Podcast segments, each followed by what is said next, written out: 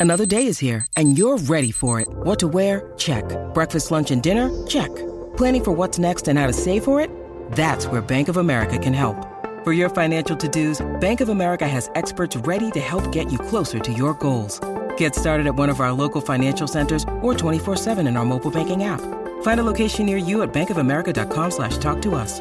What would you like the power to do? Mobile banking requires downloading the app and is only available for select devices. Message and data rates may apply. Bank of America and a member FDIC. Great form by you hitting play on this podcast. Now, check out Same Racer, the brand new racing app for same race multi tips. Same Racer. Download from the App Store and Google Play. Powered by Bluebet. Gamble responsibly. Call 1 800 858 858. It's time to cast off on a new adventure. This is Real Adventures with Patrick Dangerfield and Aaron Habgood.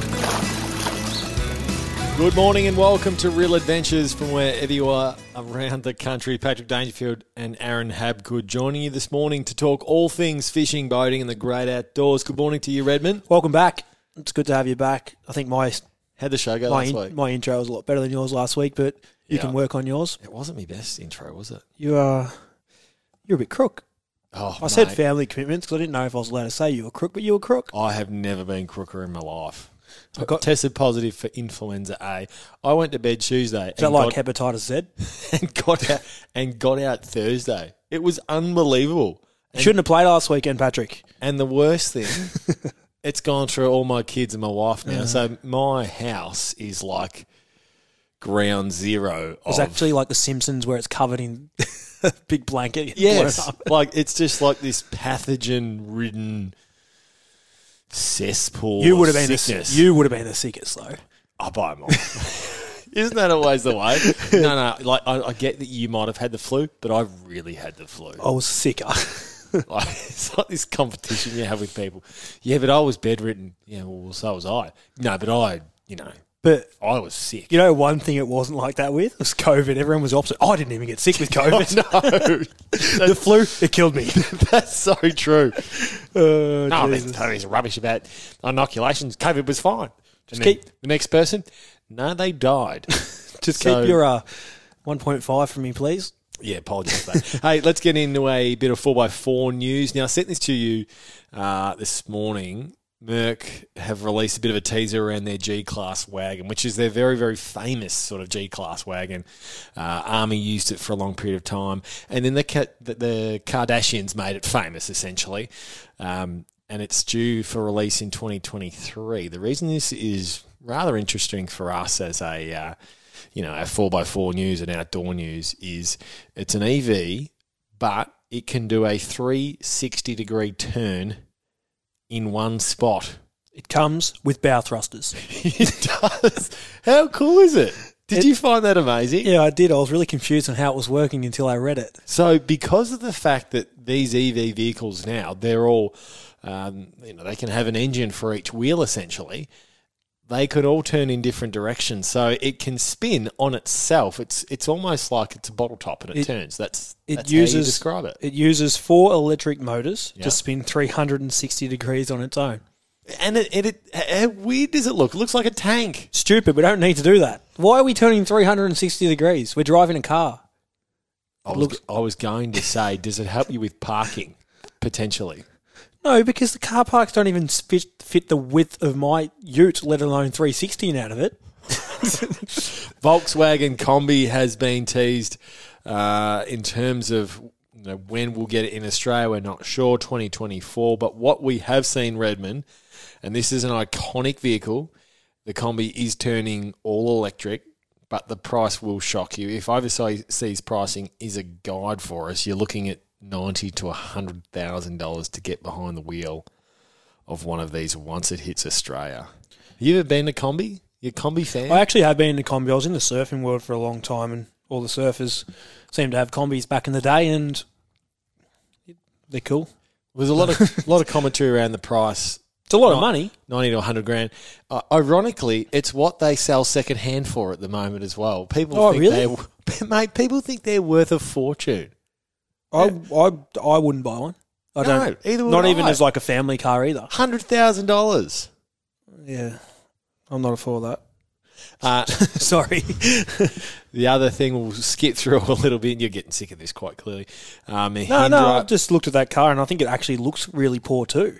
The what, Yeah, what do well- you think? I don't think it. It looks like it's the electrified version of everything, but at ninety to hundred thousand dollars, there are a lot of other really capable four x fours in the market, and that's what we're interested in. Let's be Yeah, I was honest. about to say that's a category we always fall into. How far does this tow? Yeah, well, I'm not sure that has not not hugely excited by that. Hey, federal government um, planning on Oh, you- implementing. You just said we're going to move on from this because I was getting sick of it. Then you go into the federal government. Yeah, but this one is interesting Oh, for us, righto. Redmond. Here we go. uh, around the implementation and imposing a capital gains tax on used cars. Now they're calling it the Land Cruiser levy, given the absurd cost of second-hand Land Cruisers at the moment. But it'll apply to all vehicles sold at a price above their agreed value, based on uh, conditions of the market prior to April 1, 2020. So this, the purpose of this is to remove any sort of inflation pricing for the second-hand car market that we've seen just out of control over But the that's past only- 24, 24 months. But that's only because we you get a choice, and people are choosing to do that. That they're the us people are the ones that are making the price that that price. yeah, but it's just everywhere at the moment. The inflation in the second-hand car market, it's just insane. These vehicles are not worth what people No, are no, selling them I for and agree. what they're buying them for. But you also have that choice, you do. and people continue to choose to buy it. We'll go an example. We'll go Land Cruiser, Toyota, Toyota Land Cruiser. They have a set price of not a set price, a, pri- a ridiculous price right now for a second-hand car. I saw one the other day, 2017 model. It had done 52,000 Ks on my way into Geelong at the service yard. I think it was, um, I forget the name of the dealership. Anyway, 2017 model, 52,000 Ks, $136,000. Yes, but that's only because it's going to sell. Like, are you fucking kidding me? Why are people paying for this though? I, it's just ridiculous. Why are people paying for it though? Because of the reputation.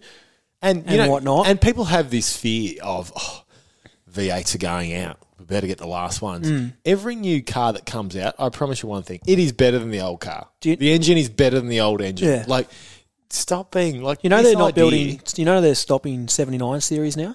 They're not building them anymore.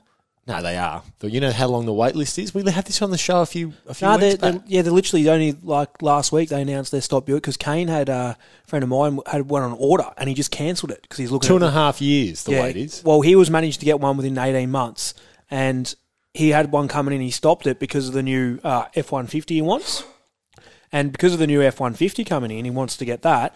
And Makes sense. but then he literally found out that now they're going to stop bringing him into Australia. So he's fuming now because of that money that you've just spoken about of the the Land Cruiser fee that you pay Absolutely, is so it's real.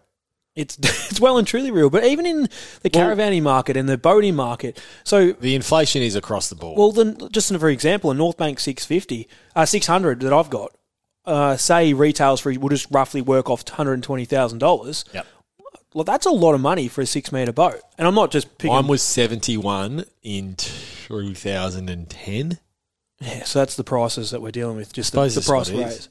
Um, Well, yeah, anyway. Ford have confirmed delays locally for the locally developed Ranger now arriving in July, and there's also customers being asked to uh, to fork out an extra up to six thousand dollar delivery fee. So Ford Australia have been telling customers to shop around dealerships, extra six grand just for delivery. Can they do that?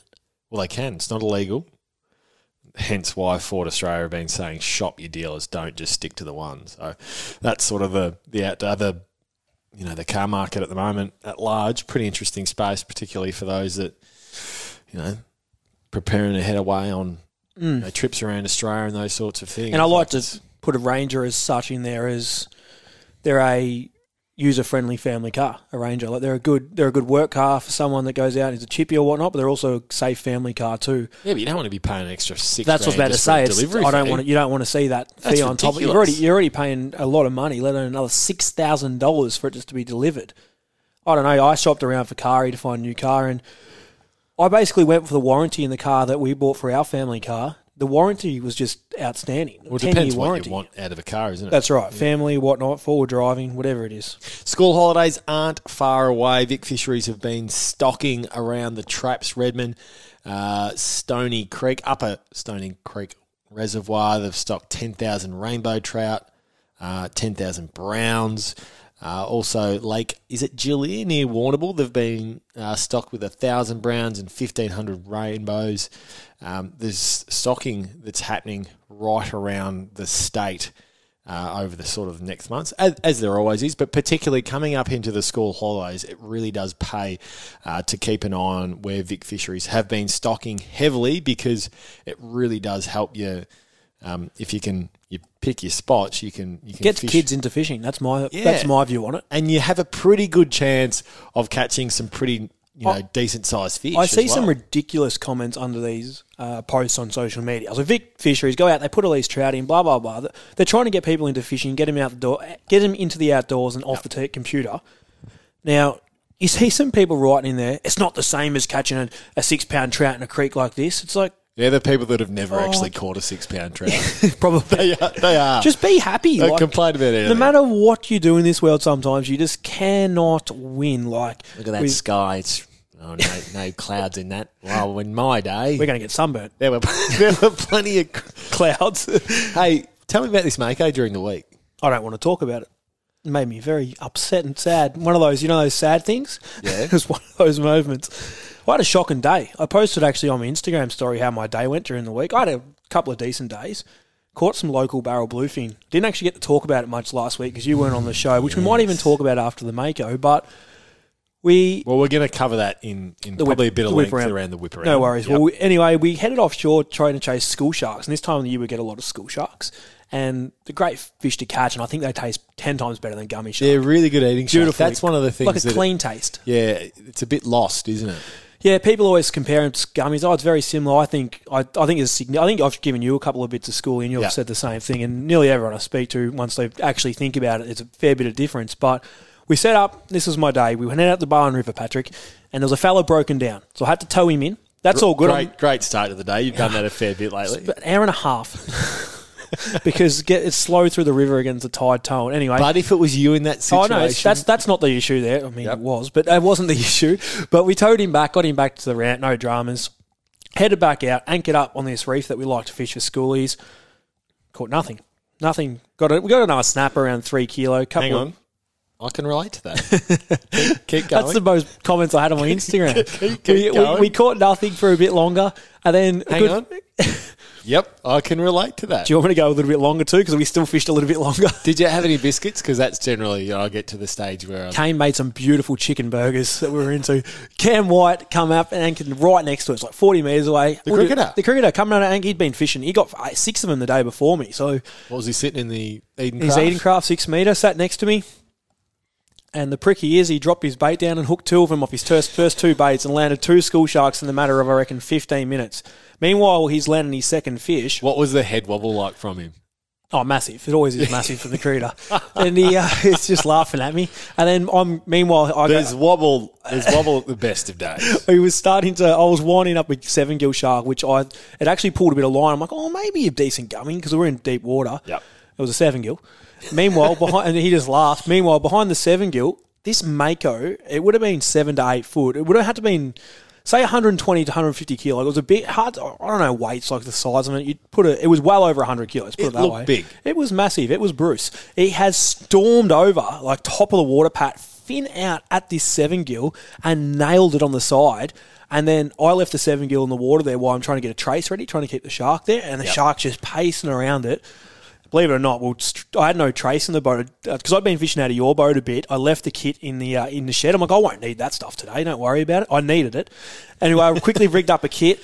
I chuck it a bait, and it didn't want it. Anyway, the seven gill broke off, and it sort of followed the seven gill away, and then it come back to the boat, and then I threw the bait to it. I reckon three or four more times, and it kept looking at it. And when I mean looking at it, it was touching it with its nose, Isn't that funny? and then it just swam off. like gone. Like a, a shark that can be so aggressive, and these are known to l- genuinely attack boats. So aggressive. Yet you put a chunk of bait out in front of it, I put half a fish. half a salmon head. I put a whole salmon head. I put a fillet of salmon out. I put a fillet of snapper out. I tried everything you wanted. The and only it's thing, not interested. the only thing I didn't have was a live seven gill, which was eight the first time. So anyway, Which was how big? Oh, that was probably six, seven foot on its own. That was probably like a 50, 60 kilo seven gill, and this thing looked Isn't that amazing? like it was massive, and it stormed it. Like it absolutely hammered at this thing. It was pretty cool to see, but I wanted to fight. I wanted to catch it. We probably would have let it go because it was quite a big fish, but we wanted to have a bit of fun. So normally, you know, your plan in order to try and capture one of these is keep it interested. All throwing at burley at the time. Like Yeah. we didn't have burley logs. Uh, Kane was cutting up salmon, feeding it to it like chunks of it to try and keep it at the boat, but it was just it was just fixated fixated on the seven gill. Yeah. It just didn't run to have a bar of us. Anyway, that buggered off. Easterly wind came, 15 knots, wind against tide, couldn't keep a line, hooked the anchor, lost me bloody, um, lost that many rigs, said to Kane, I'm going home. you Went, cracked it. went, went, to put, went to pull my anchor up. My anchor was stuck. my anchor was as stuck as you could get it. I did 50 circles, let rope out, pulled it across, tried this, tried that. How frustrating. Nearly is it? sunk the boat because of the pressure, like nose under, under, woof, and it throws you back the other way. Scares the crap out of you. And anyway, we lost my anchor, cut that, ordered an anchor on the way home. Seven hundred dollars later, six hundred ninety if you want to know the exact how much it cost me, because I had to get rope, chain, and anchor. So We're going to cover a little later in the show around Red's tip. If you do get your anchor stuck, the best ways to try and retrieve it, and uh, and also caveat to that that it doesn't always work either. I hate fishing. We've got a massive show of real adventures coming your way this morning. Chatting with Scott Fury a little later in the show. Scott is a Western Australian born and bred. He obviously has Fury boats, a brilliant boat, Redmond. One of certainly one of Beautiful our, boat. our favourites, and he's also over the last few years he's bought the. Um, well, I suppose the, the whole Prince to, to Smuggler, and he's um, worked on the design there and created the Fury Smuggler, which I actually own an old Smuggler. Beautiful boat, beautiful lines, uh, and he's just finished his first example of it. It's an absolute weapon of a thing. I think it does close to 50 knots. So we're, really looking forward to chatting to Scott around the, the research and development that's gone into this boat and what's being added to a hull um, that has been renowned as a real performance fishing hull in the Australian boating scene. So, all that and plenty more coming up on Real Adventures. After the break, though, we're finding out what's biting around the country. You're listening to Real Adventures with Patrick Dangerfield and Aaron Habgood. Welcome back to Real Adventures. Let's find out what's biting in your part of the country and a few sort of notable captures around the place at the moment. We'll start in New South Wales. The Monty Kings Redmond, and you spoke about these last week. There's birds on them at the moment, and they're really firing up. They're not massive fish, but once again, anything that's got a, uh, a yellow tail and starts with a K, we sort of get a bit excited about. Looks like a ninja turtle. They're a beautiful fish to catch, and you're right. Those birds are the dead giveaway. We had some beautiful footage we got to see from Birmingham Bait and Tackle. Literally gannets, everything. That's how you locate them. Not Yep. big fish, but really good fish. Uh, the Sydney snapper. They're a little bit different, Up to sort of 60, 70 centimetres, some of and they will get bigger and Yeah. bigger in the next month or so. Different fishing to the way that you and I tech. You like to throw plastic around here and there, and it annoys me a bit. But we like to fish them traditionally in bait. You would say in Port Phillip Bay, majority of fishos on bait. But as we push higher up into New South Wales, you tend to get them more on your soft plastics Yep. and your micro jigging. So there's different ways and methods to chase them. So plastics getting them down, and they can literally get fish up to 10 kilo. And you'll quite often see that these snapper have more of a bump on their head. They're your traditional bumpy headed snapper. So different fish, I'd say, than what we traditionally catch, and where they come from, I don't know. Is that the technical term, the bumpy headed snapper? That's what we, that's the scientific name. I, I, I know what you're saying. It just sounds funny when you say it. How else to explain it? Speaking of bumpy, head, bumpy headed snapper, South Australia, Mills Beach producing plenty of salmon uh, and mullet at the moment. Metals doing the damage on the salmon. Um, mullet have been a little bit different. You don't exactly chase them with a um, with a 30 gram metal lure. No, they've been taking the bait though, because the bait fishermen are getting a few salmon too, Pat. So pillies, the mullet, a big mullet. They're not small, so they're easy to hook.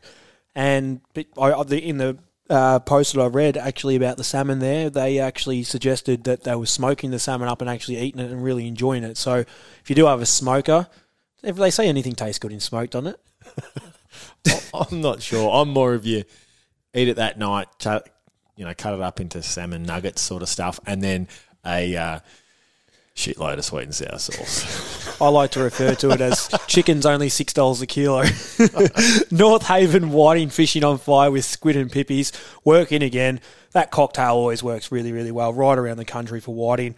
But the key one we like to talk about is that steady burley trail, keeping that burley trail down to hold those fish with you. Queensland Hot Heels Pro Charters, they were into the Spanish mackerel on the Sunshine. Co- Uh, sorry, into the Spanish mackerel. They're fishing really well and heading to the Sunshine Coast. We're seeing captures of jewfish and live mullet are getting the bigger fish. But if you've got fillet baits, there's a lot of soapies around, so smaller fish around. But the the, the big fish are really liking the live mullet. Western Australia Jazz Charters in Frio have been into some huge snapper, uh, and salmon are still being caught in really large numbers up and down the coast. Obviously, you've got to you got to pick your spots. They're not going to be in um, off every single beach, but when Get you on a do high get them head- in decent numbers, Get on a high headland and look down, and you'll see the, the schools are huge. I saw some footage during the week, like footy fields of them, literally. So And you can see like s- of the some of them where the bronzies move. The through, sharks chasing and them. you just see this Split. this curtain just open up, and it's like, oh, hang on, there's something down there. It's that's, it's that's when you sizable. put the salmon on for bait. yeah, I just want to mention uh, Lockie Nichols in Tasmania, Pat. He's had a massive week on the swordfish front, hooking multiple fish every time he goes out.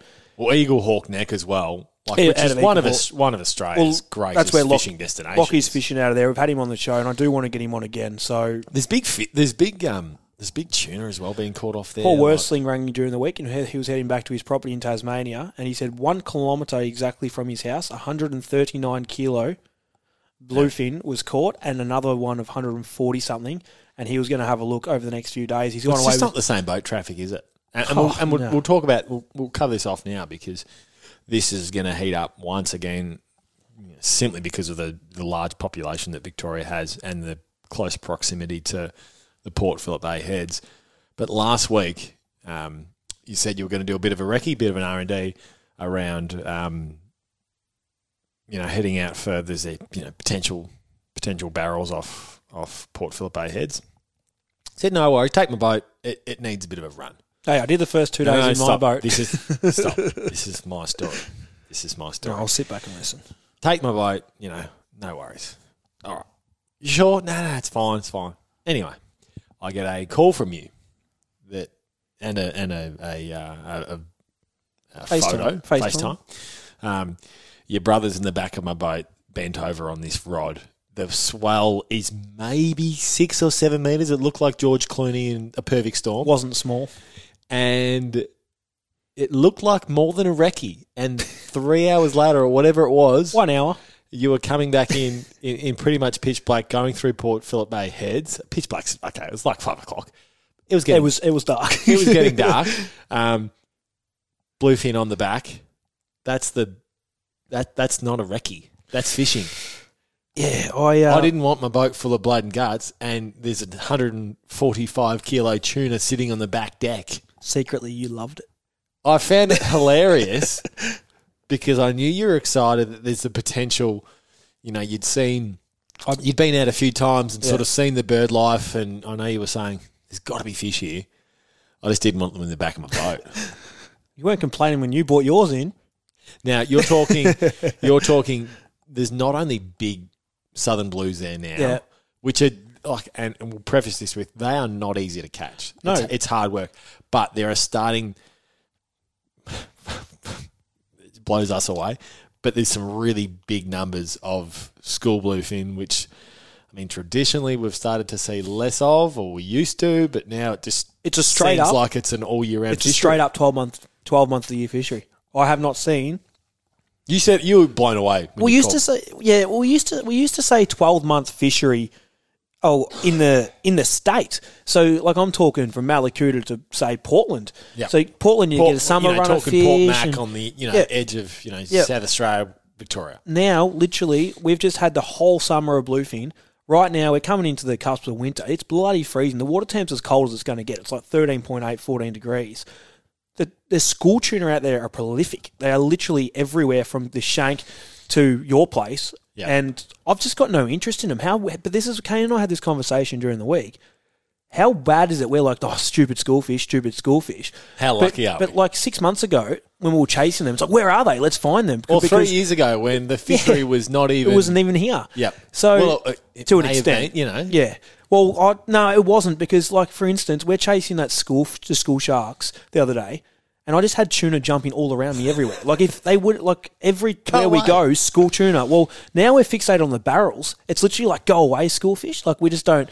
It's and we're we're not being disrespectful to the fishery, but we've got our mindset on what we want to do for the day. And if we want to top it off with the school fish at the end of the day, we've got the freedom to do that now. And these barrels that I, we chase now, I worked this life in all honesty for three weeks trying to chase them, thinking I've marked them up, maybe here, maybe there. And I reckon I found a small patch of fish of these barrels. Yeah. Couldn't get them to eat anything. The moon stuffed me as well. And then a friend of mine went out and he was a bit further down from us, but similar life he had. And he hooked one and landed it.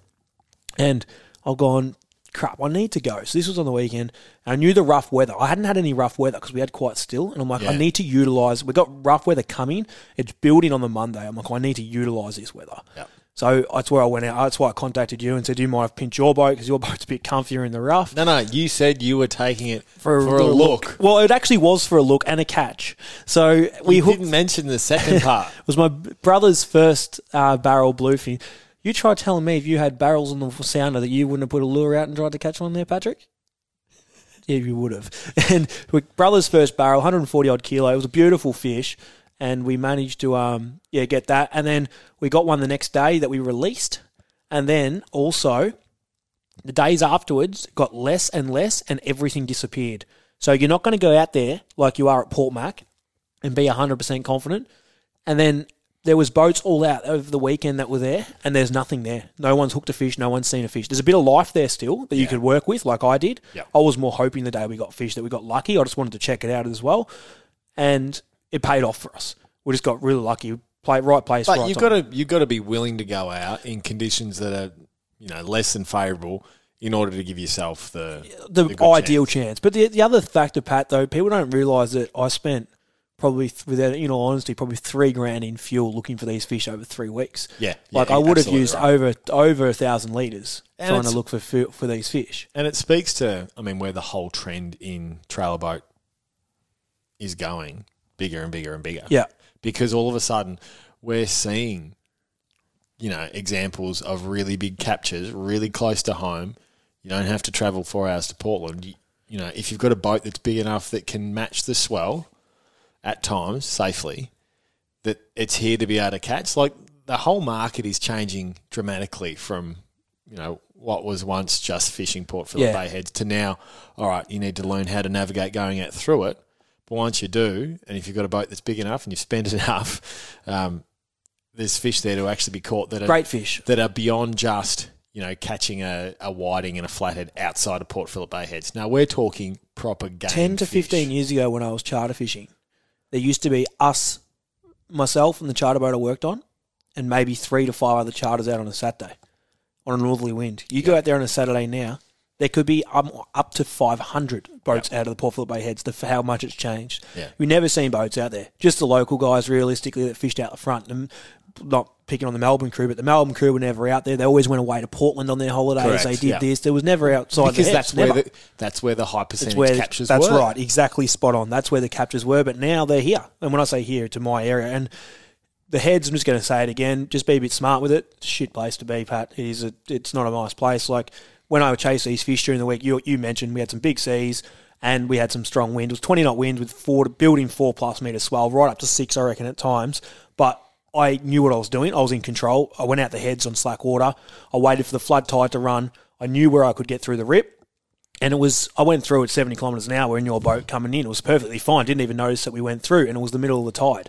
So it's about local knowledge. And that was the, the chance that I had. And a couple of days later, we, I messaged you and asked you to go out again because it was going to be hairy again in- instead of taking mine. And it was me and another local guy out there who knew the rip. He actually went out before me and goes, Oh, it's a bit hairy, but you'll be fine. We went out and it was a bit was hairy, half- but it was fine. Yeah, it was half a foot of swell that day. But um, Yeah, it's half a foot of swell on top of the six meters of it. Jesus, it was rough. Uh, we're gonna be we're gonna be quick here because we've Oh. we've punched in, into some time. But the social club um, will knock off a couple. Now we love your conversations and getting involved um, in in shooting questions when you can. Um, it's been pretty busy this week, but I'll just get to a few Redmond, particularly this one from um, for Jace because he'd sent he'd sent us a, a few weeks in a row. Um, Aaron, what's your preferred tide at the moment for catching big numbers of whiting? Cheers, Jace, Broad Meadows. Tide is the key. It's just the word of the tide. Tide's your key word. You just need tide. Ingoing or outgoing? It just need it to be working. Yep. You just need to follow those tides around your moons, pick the better one, pick the stronger one, and that'll be the one that has the fish.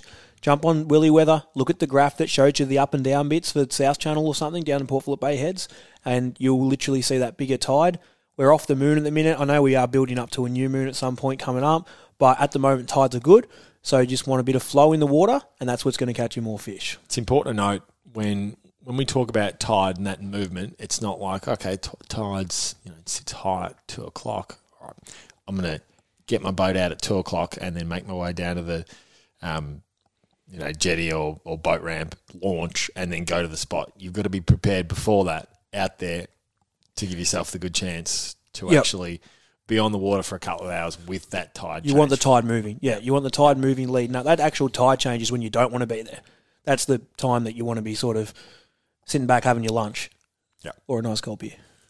Next question. We got one time for one more. Which one do you want to fall into here? You want Yeah, last one. Uh, Luke, uh, as the water cools, have we missed the last opportunity for kingfish along the Victorian coastline? Yeah, I'm going. Luke. I'm going. Yes, straight up. Yeah. I wouldn't be bothering too much now. You might get something off Mallacoota or down the likes of there, but that water's freezing cold. It's got cold, and with kingfish like warm water, they'll come back when it hits that 16, 17 plus, and then uh, that's when they'll start. We'll start seeing captures of them as we do.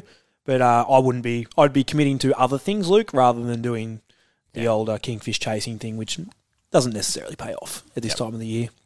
Beautiful work, Redmond. That is the social club. If you've got a question for Aaron or myself, then shoot it through to our Real Adventures socials. We'll do our best to get back to you uh, each and every week. This is Real Adventures. All aboard for Dometic. Make your next adventure effortless with the Dometic Go collection. Just pack, stack, and go.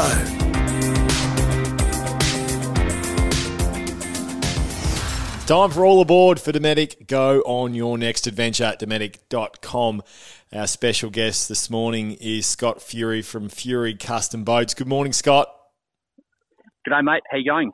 Going well. Now, when we've spoken to you in the past, we've always spoken about the 28 footer, whether it be the center console or the dual console, and it's been the maxi trail end of town. But over the last little while, you've um, you've steered Smuggler in a slightly different direction, and it's pretty damn exciting. Take us through Fury, the Smuggler 660. Well, mate, we got the molds probably about a year and a half ago now, and totally revamped everything from the windscreen to the dash. Um, we didn't want to move away too much from the heritage of the hull and the design. Um, we it just had a real cult following of being a you know a great performing boat. One of the things that I think, obviously, you being over in the West, you get dealt with some incredible wins at different stages. It's not always been a boat that, that people have looked at it and immediately gone, yep, that'll that'll handle super well um, at rest. Now, I've actually owned one of these boats, so I have a have a huge affinity for them because I, I just love them. Um, but with what goes into it and the weight of the actual boat, there's a few sort of misconceptions out there. Like it's a it's a beautiful performing boat, but at rest, Yes. I've always found um, it never to be an issue. And I had a, a big V8 in the back of mine, but with what goes into a modern boat now, they're weighty things, so they do sit lower than what they once did. That's correct. We um we put a fair bit of glass into this boat because I was really going to push it hard, just to really test it. And being my first boat, you know, we, we, we really had to get the glass into the bottom of it. And um, and I set up the flooding keel in it. Previous molds had actually had the flooding keel set up, um, and that actually helps its stability quite a lot having that that uh, flooding keel. And that drains out probably within a couple of seconds and holds probably a couple hundred meters. So that really transforms the boat, turns it probably into a 21 degree dead rise boat, really, because the, the, the smuggler's got you know the reputation and the 30 degree dead rise. So, um, so yeah. Pretty much anyone that you ever talk to, or certainly that we've spoken to on the show, that's owned a smuggler at some stage, all say the same thing. I wish I had kept the boat. You know, like that. There is a real cult following around it. Yes. How have you managed to? One, you, you, you purchase the whole designs. All right, you're going to incorporate it into your range. So Yes. you've got to you've got to do justice in, in a sense to all right how historically significant it is sort of in the Australian boating landscape and how well um, well revered it is, but also you've got to put your own touch on it and how you add to um, you know what is a is a boat that needs to be able to um, you know compete against all these new age craft. Well, yeah, we we really couldn't change the whole design at all. We we made a few little tweaks to it, but it was really from the from the gunnel up. You know, the hull performed exceptionally well, and you just could not you couldn't change too much of it. But getting the windscreen and modifying the dash to in- incorporate those screens, incorporate big screens and all that kind of stuff is what pe- really what people are after now. So, and getting that look. So we put a lot of time into the screen. You know, we've got a lot of split mouldings, which takes us more time to set up, but it just gives the boat that look and, and drags it out of the, you know, from those eras of the 80s, 90s, and 2000s. It's probably Into- the most contemporary dash on a on a boat offered in the Australian market at the moment. Take us Yes. through that process around this particular. This is your, your the first one that you've done, but it's in this beautiful Yep. gloss black. Take us through Yes. the the time and sort of R and D that went into. All right, we, this is how we're going to shape it because it's quite upright. You know, a, a lot of people when purchasing boats now, you see they actually change the the angle on their dashes to suit the the screens that they'll through mount because the dash is too flat. So you end up having to have this sort of custom box that people add to it. But you've gone one Yeah. step further and you've re-engineered the whole dash, so the whole thing sits upright. That's right. We really wanted to hide all the wiring too. And by making a separate mold that fits onto the boat, we can basically fit everything to the dash and then put it into the boat after. Um, and that conceals a lot of stuff. You can get more screens in there. Currently on the demo, I've got three Simrad nine inch screens. So one's on the passenger side and two on the driver's side. But the driver's side can, can incorporate two 12s if it needs to. Yeah. It's a bit, probably a little bit of overkill. But um, It looks but good it just though. gives it that wow. it looks good though, and it gives it that wow factor. You know, it just really that's the first thing that you get into the boat. You go in and you look at the dash.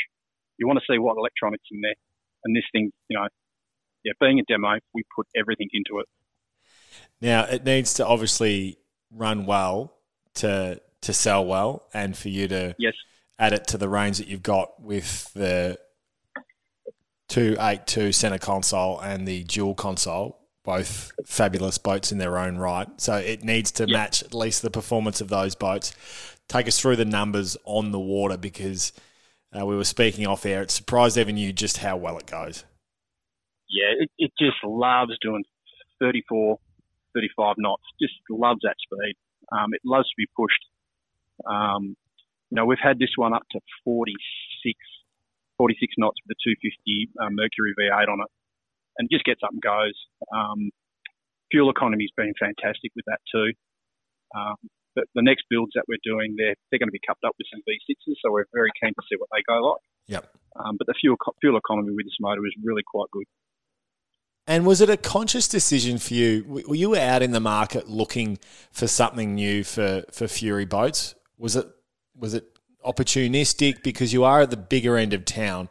Certainly, when it comes to the the, the trailer boat market, is right on the very edge. You, you obviously need a truck to tow 'em. but this one is different because it is more of your your everyday user in a sense. That you can trailer it all over the the, the country and, and quite comfortably. That's right. I've actually, you know, got used to the 28, and now I can go to the boat ramp and, you know, I can find a nice, decent parking bay, which I couldn't couldn't do, which I couldn't do before when I had a 28 on there. But look, when when we come up with this with this hole got offered to me, I, I didn't really know too much about the smuggler. I heard about it, but every, when I did the research, it was just so positive, and I couldn't let it go. Yeah. You know, it was just one of those things that I just had to get my hands on, and and I've actually found the mould. They're sitting out in Kalamunda, which is out at the hills, out of Perth, and they've been sitting out there for quite some time. So we really had to start again.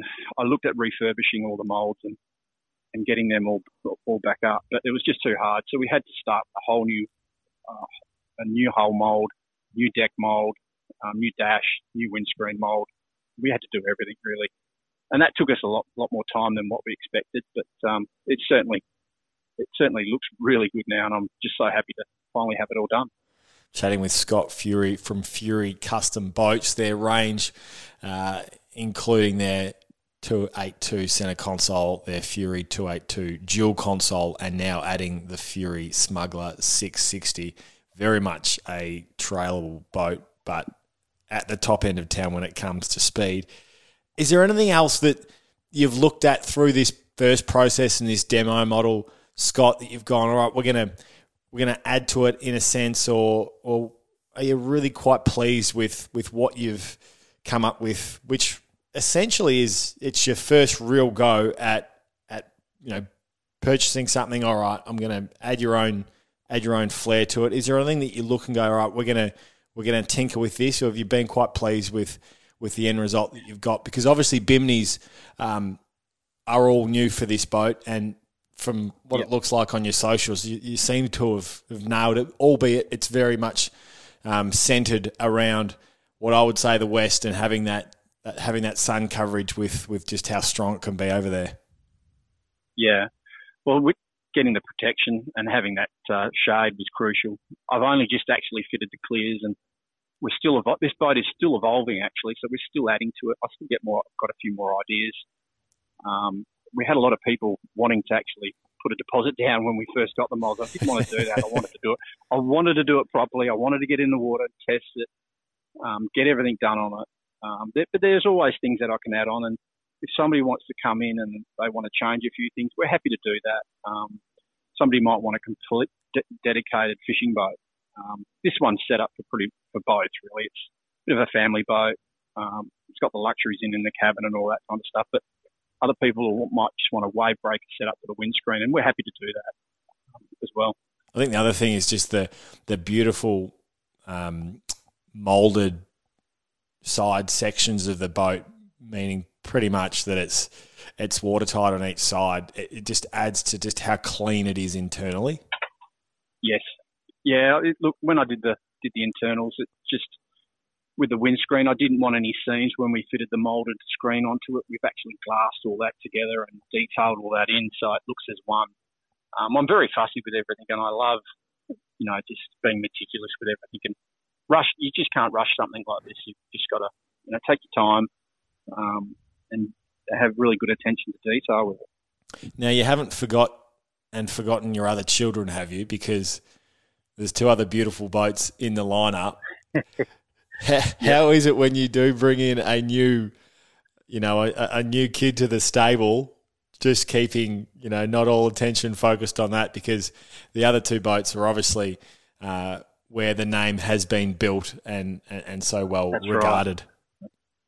Yes, uh, I'm doing a dual now, and yeah, I still get a kick out of doing that. Um, I, I, love the smuggler though, but um, I, yeah, we, we still love doing the other ones. DC and the CCs, and we've pretty, been pretty, pretty busy now. And I'm doing doing a trim rig now, which we're just completing, so which is fully kitted. Um, but yeah, I can't wait to get back into one of those and get one of those in the water. So, so yeah. Before we let you go, Scott, what's your what's your predictions for the marine industry? Obviously, it's been a really challenging period um, throughout COVID, and and yes. it's affected the industry in many ways. At the moment, supply is quite you know clearly one of the biggest challenges. But do you look at it and and do you see opportunity? Do you see it being a challenging you know next twelve months? What are you seeing in the industry that um, perhaps others aren't? I can see it being very very challenging. Um, like you said, just just the demand for engines and you name it, it's just been very difficult. But I, I think people just have to be patient. And um, I'm a very small operator. We do a certain amount of boats a year. Um, but yeah, I think it will get better. I think in the next, I think we've got a little bit of more rough rough weather ahead, but I think probably in about another year, I think we should be out of it and we should be okay with demand, with supply and everything. So, so yeah. Well, you do build one of the best boats in the country. For more information on Fury Custom Boats and the 660 Smuggler, which were featured today, head to furycustomboats.com.au and get in touch with Scott, and he'll point you in, in the direction of the different models that he's got. They are absolutely beautiful boats. Scott, thanks for your time this morning on Real Adventures. Thanks very much for having me again. That was all aboard for Dometic. Go on your next adventure, dometic.com. Reds Review for Club Marine, Australia's leading provider of boat insurance. It's time for Red's review, our product review of the week, thanks to Club Marine and Redmond. You'll like Thanks to. Club Marine. Club. Mar- Did I say Oh, Club? you said something. Club Marine. I'm going to have to start doing these, I think. Do you want to do this because you'll enjoy this? We're reviewing uh, Dometic's PGE one two one, their portable inverter generator, Redmond, and none of this sort Petrol of- operated, this thing better be. this is not one that runs off solar panels, is it, Patrick? no, this is your full blooded, flammable petrol. this is the best thing we've discussed on the show. Now, as we continue to sort of push the far ends of Australia and where we travel to, this is where uh, the portable inverter generator comes into its own. Um, Fifteen hundred bucks. It's not expensive, but has the ability uh, to charge your RV house batteries um, and, and your power sensitive sort of electronics, such as your RV air conditioners, laptops, portable fridge freezers, all those sorts of things. When you when you're well off the grid and when you don't necessarily have um, you know enough solar power or an, or enough solar panels in order to charge and and keep your caravan.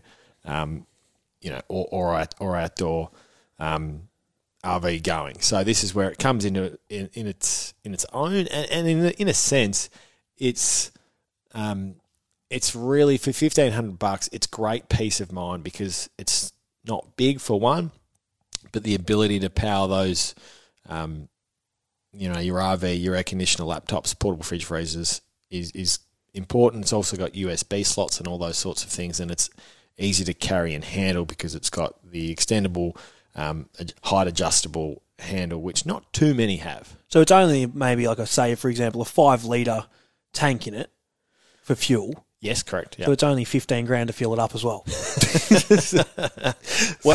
well, well, there is that, but you keep complaining that I keep focusing. No, I'm all for this. on, I think on terrific. batteries. This is your this is your petrol powered power. I'm, I think this is the best product we've, review we've done because uh, I actually went camping out in Jellybrand not too long ago, and they had one of these attached to the back of their house. And I'm th- I said to Gibber, "There's not a possibility in hell this thing is going to have the fridge running in the house, have this running, this and that." It, la- it it worked. It literally worked. Up, an absolute treat. It did not p- cut. I would only cut out when we ran out of fuel once, and we had to fill it back up. Well, well, this will do the same thing. there, there is something. It does need fuel in order to run, uh, but for more information, Dometic.com. And as we said, fifteen hundred bucks online at the moment. Do yourself a favour, look it up, and uh, and buy yourself, grab yourself a bargain. It's not very sunny this time of the year, Patrick. no, exactly right. That is our review for Club Marine. That was Red's review for Club Marine. Insure your boat or jet ski with Club Marine, Australia's leading provider of boat insurance. Check the PDS to see if this insurance is right for you. You're listening to Real Adventures with Patrick Dangerfield and Aaron Habgood. Welcome back to Real Adventures. It's time for Red's tip, and we spoke off the top of the show because you, you lost an anchor during the week. I shouldn't be giving this tip. I'm giving you a tip on how to get an anchor out, but I didn't actually get my anchor out. but you couldn't do it. I But- quit. But it's an important one because you've been in plenty of positions before where you have uh, had a uh, you've your anchor's been stuck, but you've managed to get it off the seafloor, I've only lost two in I reckon five years. and that's, That's- pretty impressive for someone that I got fishes. I got another one stuck, but I dove down and got it. So beyond getting out of the boat and going scuba diving, um, talk us through if you get your anchor stuck. the tips for getting it off. So the first one is whenever you're pulling an anchor up, you actually want to drive over where you laid your anchor in. Yep. So, if say for example you're falling from north to south, And you're 40 metres off your chain. Yep. So you want to actually drive past where you've laid it in to hopefully pull it out the other way and press up. Be mindful you don't want to run over it with the engine, but that's the angle you want to you drive up on. Yep. That's sort of the number one thing that I like to do. Number two, if you do get it stuck there, just use a white is stuck and you're on that first angle. I give it a little bit of power with your engine, and you'll feel your nose dig in. Generally, that pops it out. That'd be enough to pull it out and break whatever it is it's stuck on. Pull it out. If you are to the next stage that I found myself in, let more rope out. Yep. Try to get as much as you can out, nearly your whole spool. So if you're possible. trying to take the tension off where the an- where Yep. the ankle's been hooked under a rock Lay or in down. SeaWorld or whatever it is, trying to take that tension off. Yep, and you want to also not only that change the direction of angle. So you got to remember if you're sitting on top of it, you're just trying to pull it straight up. So you're trying to pull it up and down, up and down.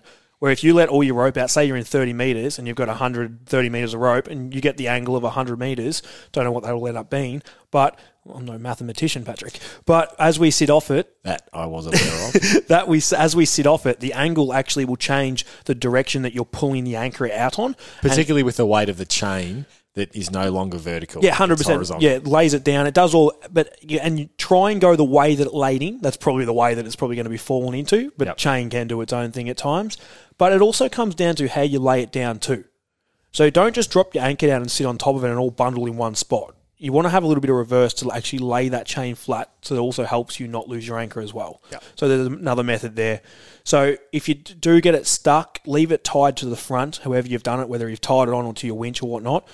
Don't tie it to the back of your boat and try and drive because you will pull the arse end under and drown yourself, and you will literally flood your boat.